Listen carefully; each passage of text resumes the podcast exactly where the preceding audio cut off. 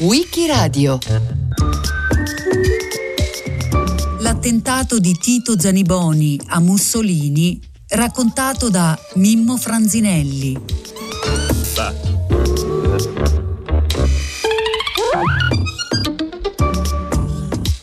quattro novembre millenovecentoventicinque. Viene arrestato a Roma l'ex deputato socialista Tito Zaniboni mentre stava attentando alla vita di Benito Mussolini. La tradizione tirannicida era radicata nel Risorgimento italiano. Ad esempio Felice Orsini, un ex mazziniano, attentò nel gennaio milleottocentocinquantotto alla vita dell'imperatore Napoleone terzo, fallì e venne ghigliottinato. Un altro eroe del Risorgimento, Guglielmo Oberdan, nel milleottocentottantadue cercò di assassinare l'imperatore Francesco Giuseppe. Ancora una volta fu un fallimento e Oberdan venne impiccato. Sia Orsini che Oberdan venivano ricordati all'inizio del Novecento come due precursori del sogno di unità nazionale, e Zaniboni si colloca in quella sequela. Nelle memorie dell'ex capo dell'Ovra, la polizia politica fascista, Guido Leto, troviamo questo giudizio. Le modalità dell'attentato Zaniboni erano ben studiate, meglio certamente di molti altri attentati preparati contro Mussolini. Le forze di polizia guidate dal questore Giuseppe Dosi sventarono tempestivamente la minaccia. Ebbene, si tratta di grossolani falsi, se non addirittura di depistaggi. L'attentato Zaniboni fu totalmente pilotato dalla polizia politica attraverso il segretario di Zaniboni, Quaglia. Mai, insomma, Benito Mussolini, in quell'anniversario della vittoria, corse rischio di perdere la vita. Chi era Tito Zaniboni, originario di Mantova, dove nacque nel milleottocentonovantatré, di professione agronomo, socialista, pacifista nella campagna di Libia e poi anche nella Grande Guerra, dove tuttavia si arruolò e si batté eroicamente, ottenendo, oltre ad una ferita, due medaglie d'argento e una di bronzo, questo diciamo per rappresaglia politica, altrimenti avrebbe avuto la medaglia d'oro, e venne congedato con il grado di tenente colonnello. Nell'immediato dopoguerra, nel biennio rosso, si impegnò attivamente in politica. Venne eletto alle elezioni politiche generali del novembre millenovecentodiciannove nel collegio di Udine Belluno e rieletto poi alle successive elezioni anticipate del maggio millenovecentoventuno.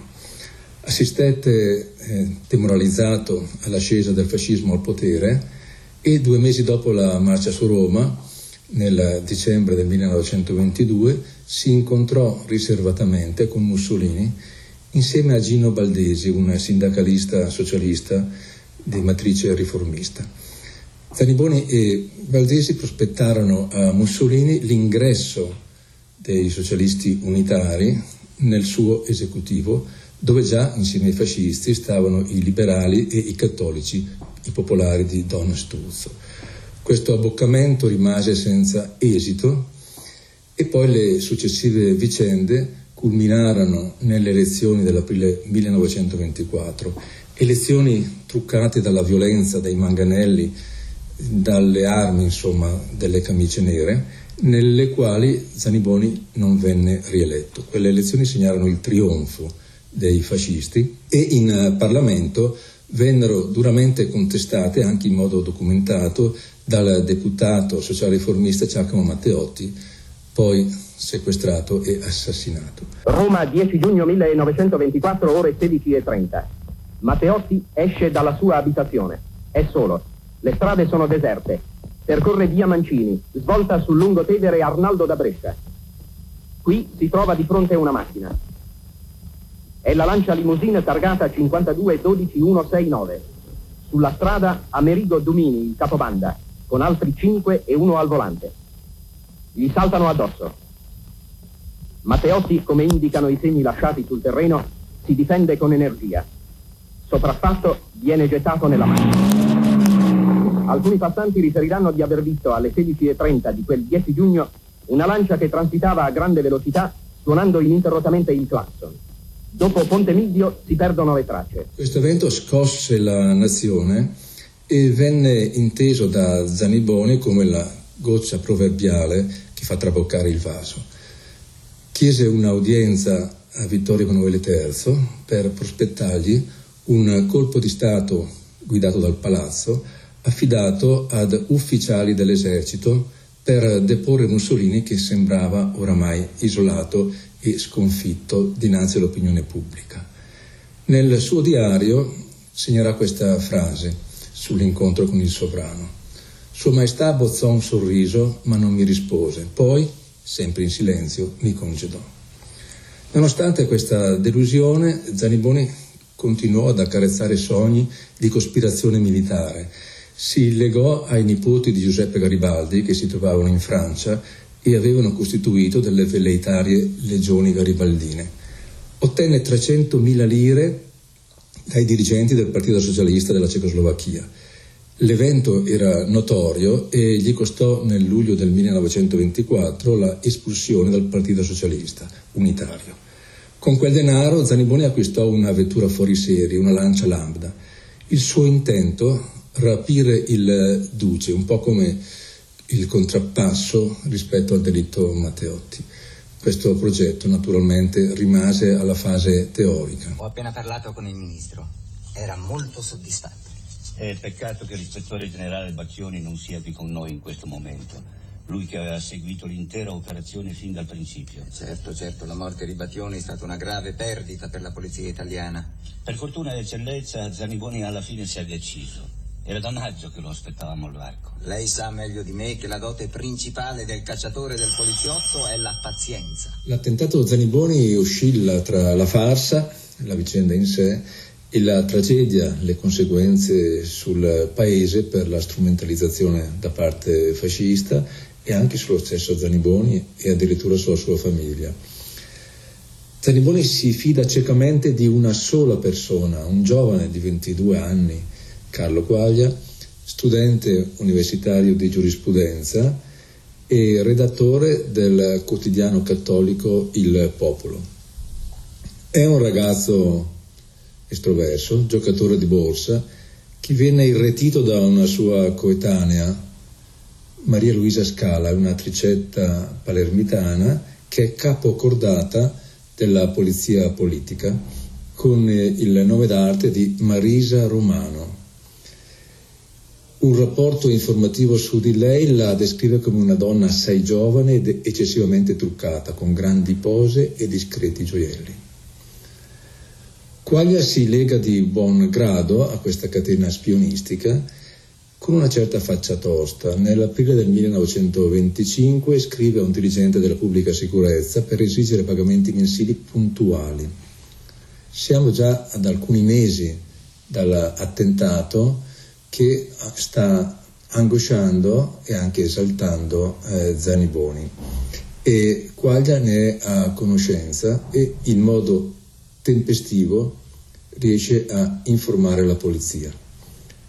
È collegato al dirigente dell'ufficio speciale riservato, l'ispettore generale Augusto Battioni, e connivente addirittura con il segretario del Partito Nazionale Fascista Roberto Farinacci per creare una montatura finalizzata a favorire i progetti degli estremisti, i quali volevano una involuzione dentro l'Italia fascista eh, per estromettere qualsiasi forma di eh, contatto con le opposizioni e, in sostanza, completare il passaggio alla dittatura. Marisa Romano manovra un suo amante, Giuseppe Mascioli, ex collaboratore del giornale di Giovanni Amendola Il Mondo, e Mascioli si è specializzato, fingendosi antifascista, nello spionaggio tra gli esuli politici. Anche la pubblica sicurezza è informata dell'attentato Zaniboni e vorrebbe arrestare l'ex deputato, ma Farinacci e la Romano ordinano di lasciarlo fare, di fermarlo soltanto all'ultimo istante per coinvolgere in questa montatura gli avventiniani, cioè i parlamentari che si erano staccati dal Parlamento per protesta contro il delitto Matteotti, e anche la massoneria. Insomma, è un progetto politico molto ambizioso e sagace, di giocare sulle divisioni esistenti tra gli antifascisti e anche sui personalismi. C'è una sorta di rivalità tra pubblica sicurezza e Partito Nazionale Fascista, ed entrambi pagano Quaglia.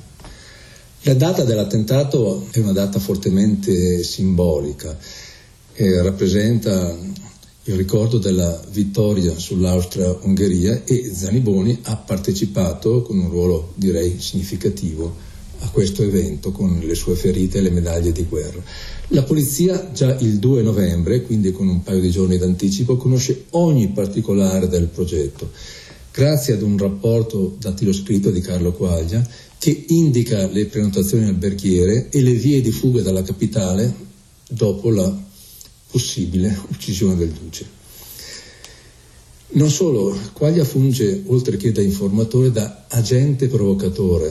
Il tre novembre, quindi alla vigilia del giorno fatidico, convince il generale Cappello a consegnargli, per Zaniboni, alcune centinaia di lire, ne voleva addirittura centomila, e con questi denari vengono appenottate le stanze in tre alberghi del centro città: l'Hotel Dragoni, a nome del maggiore Domenico Silvestrini, l'Albergo Corso, a nome del maggiore Tommaso Cherubini, e l'Hotel Moderno, dal sedicente tenente colonnello Antonio Angeli.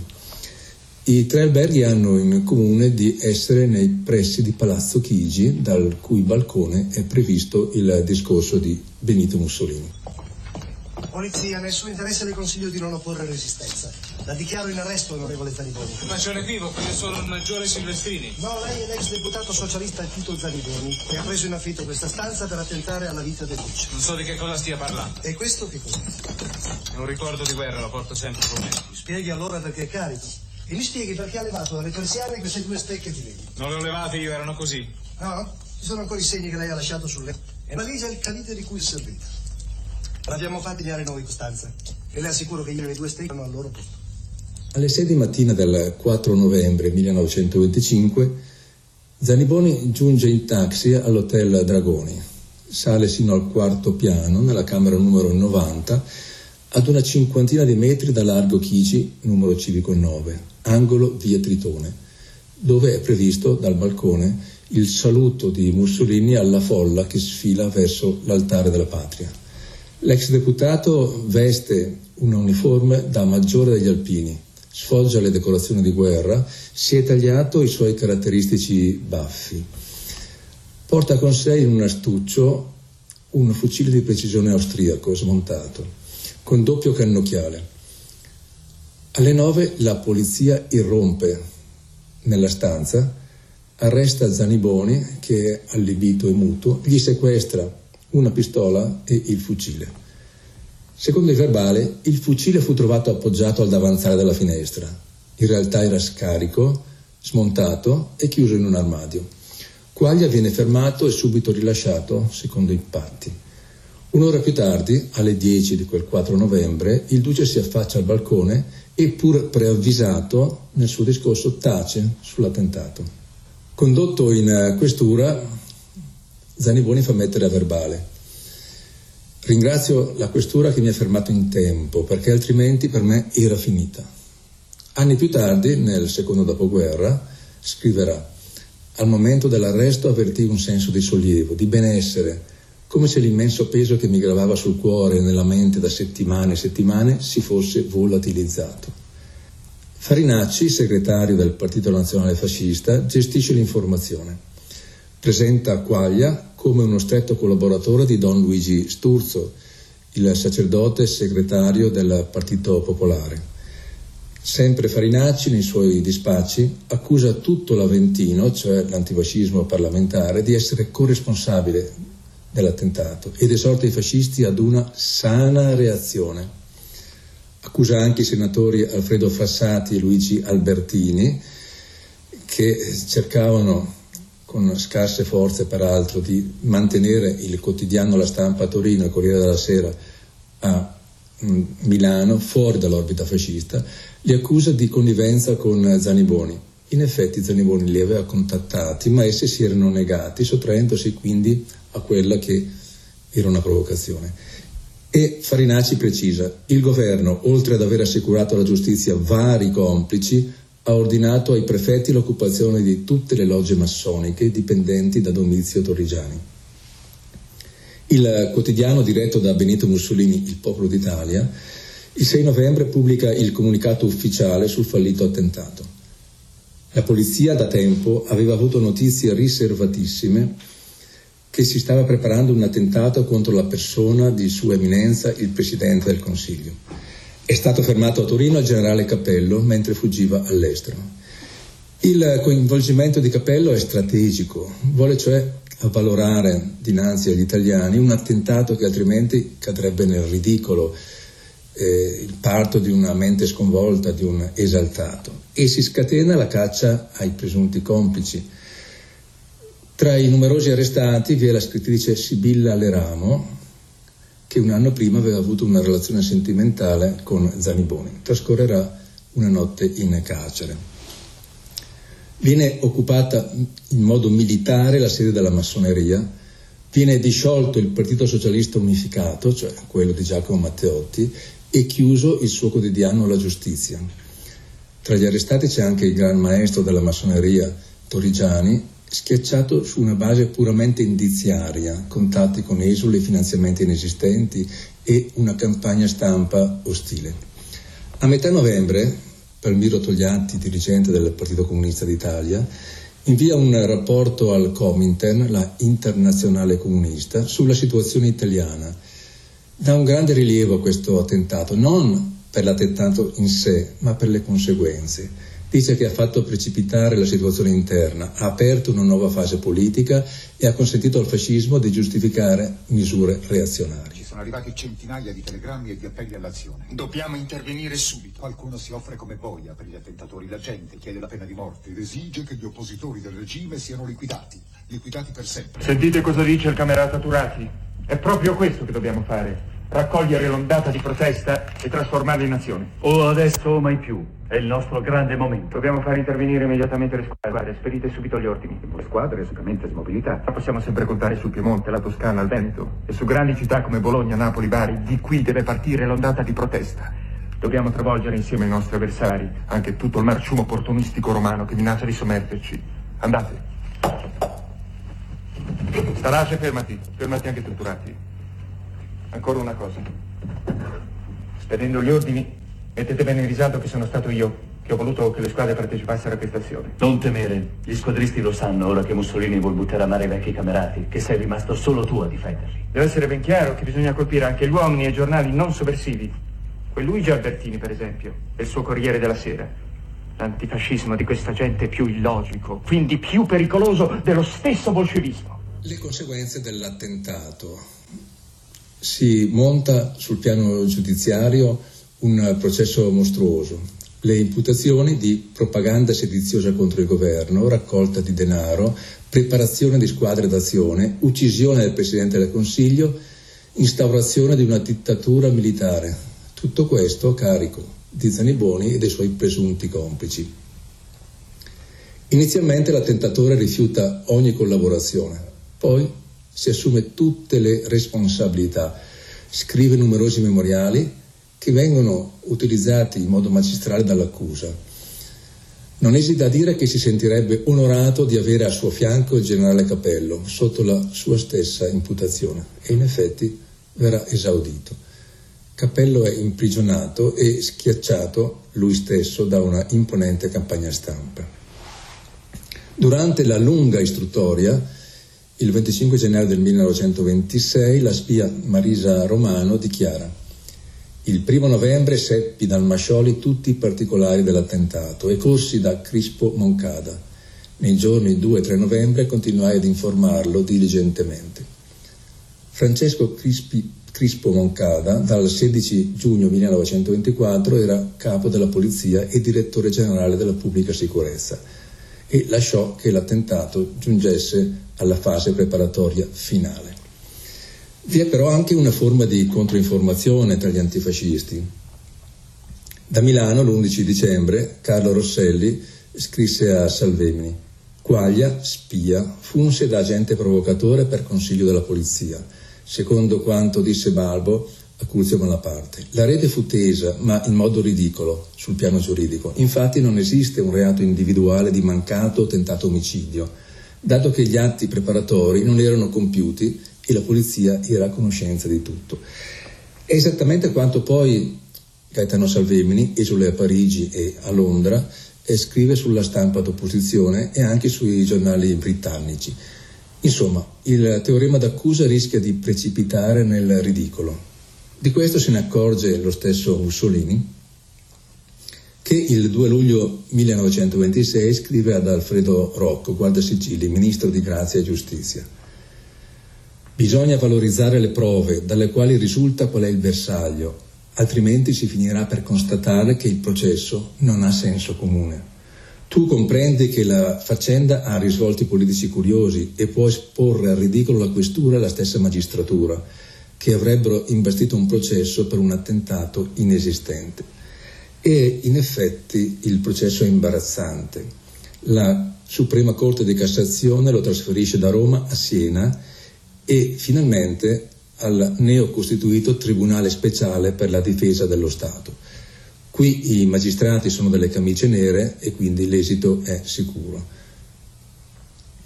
A un certo punto Zaniboni si rende conto, durante il processo, di essere caduto nella provocazione del suo segretario Quaglia, ma invece di smascherarlo afferma di opporgli lo sdegno del silenzio e in questo modo copre la cospirazione di cui lui stesso è vittima. Come ciò non bastasse, gli viene assegnato un avvocato, l'ex deputato socialista Bruno Cassinelli, che in segreto è un informatore della polizia e incontra nascostamente Quaglia per eh, combinare la linea processuale contro Zaniboni. Il processo viene allontanato per far dimenticare all'opinione pubblica le sue contraddizioni e si svolgerà dal dieci al ventidue aprile millenovecentoventisette, è trascorso un anno e mezzo. Rimane solo di quell'attentato l'eco di chi voleva uccidere Mussolini.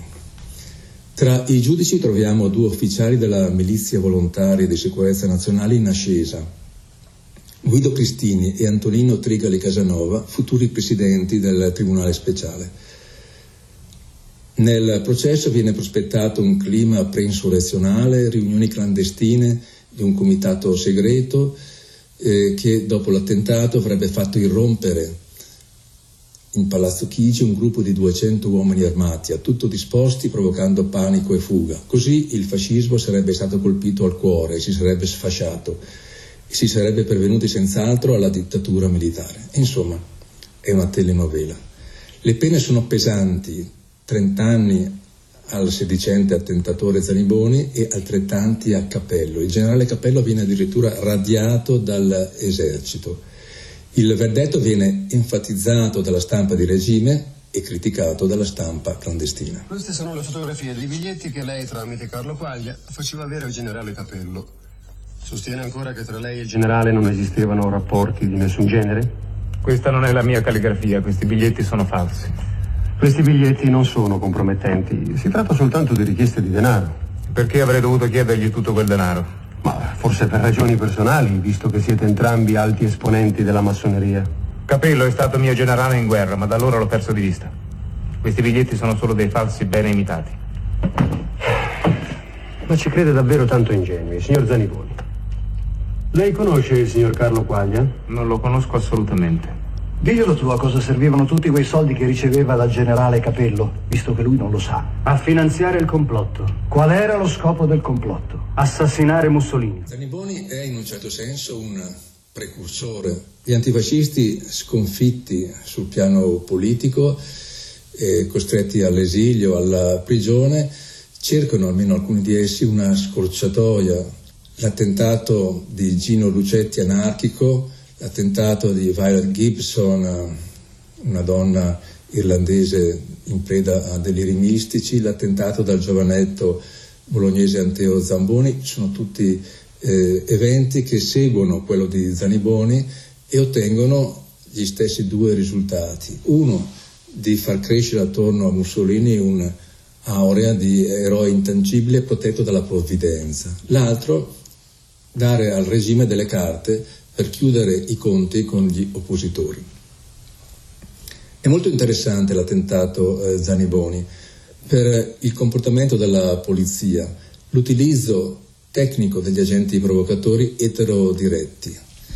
E vediamo la, il seguito della esistenza di questo generoso e un poco folle attentatore, la cui vita rimane incatenata quel quattro novembre millenovecentoventicinque. Sconta i trent'anni nei penitenziari di Santo Stefano e di Alessandria, in isolamento. Scrive poesie e anche lettere di gratitudine a Mussolini, che gli sovvenziona gli studi della figlia. Per un scherzo del destino, Zaniboni è inviato poi al confino, all'isola di Ponza. Il ventotto luglio millenovecentoquarantatré assiste all'arrivo di Mussolini. Questa volta i ruoli si sono invertiti e Badoglio lo ha fatto arrestare. Zaniboni viene liberato da Gaeta il ventitré ottobre millenovecentoquarantatré. Le vicende politiche lo riportano in modo inaspettato sulla cresta dell'onda. Nel febbraio millenovecentoquarantaquattro il capo del governo, Badoglio, lo nomina addirittura alto commissario per l'epurazione del fascismo. È una manovra astuta quella di Badoglio, vuole cioè giocare Zaniboni contro i socialisti che criticano il suo governo. Se non che scoppiano delle polemiche e viene pubblicato un memoriale di gratitudine di Zaniboni per Mussolini, e Zaniboni si dimette dopo tre mesi senza aver realizzato alcunché. Nel secondo dopoguerra si candida il diciotto aprile del millenovecentoquarantotto alle elezioni politiche generali nel collegio di Alessandria. Ironia della sorte, suo avversario è il comunista Walter Audisio, quindi abbiamo in lizza un fallito attentatore con invece il dirigente comunista che effettivamente uccise Mussolini, e in Parlamento ci entrerà Audisio. Zaniboni muore a Roma il ventisette dicembre millenovecentosessanta. Manca ad oggi una sua biografia, il personaggio è imbarazzante, quindi c'è un vuoto storiografico molto significativo.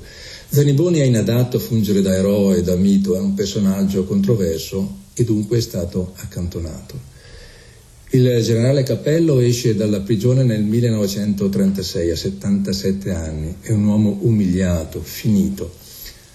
Il provocatore, Carlo Quaglia, diviene un dirigente dell'apparato amministrativo coloniale in Somalia e durante la Repubblica Sociale Italiana è capogabinetto del sottosegretario Barracu, che verrà fucilato a Dongo. Quaglia è un uomo fortunato, sottoposto a epurazione, viene dispensato dal servizio, ma il suo ricorso al Consiglio di Stato viene accettato e lo si riassume col pagamento degli arretrati.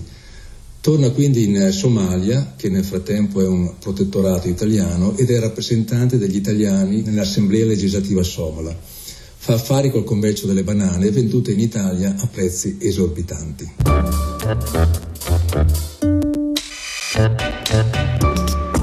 Il quattro novembre millenovecentoventicinque l'OVRA, la polizia segreta del regime, sventa un attentato a Benito Mussolini, ideato dal militante socialista e antifascista Tito Zaniboni. Mimmo Franzinelli l'ha raccontato a WIKIRADIO. A cura di Loredana Rotundo, con Marcello Anselmo, Antonella Borghi, Natascia Cerqueti e Roberta Vespa. Per riascoltare e scaricare il programma vai sul sito di Radio tre o scarica l'app RaiPlay Radio.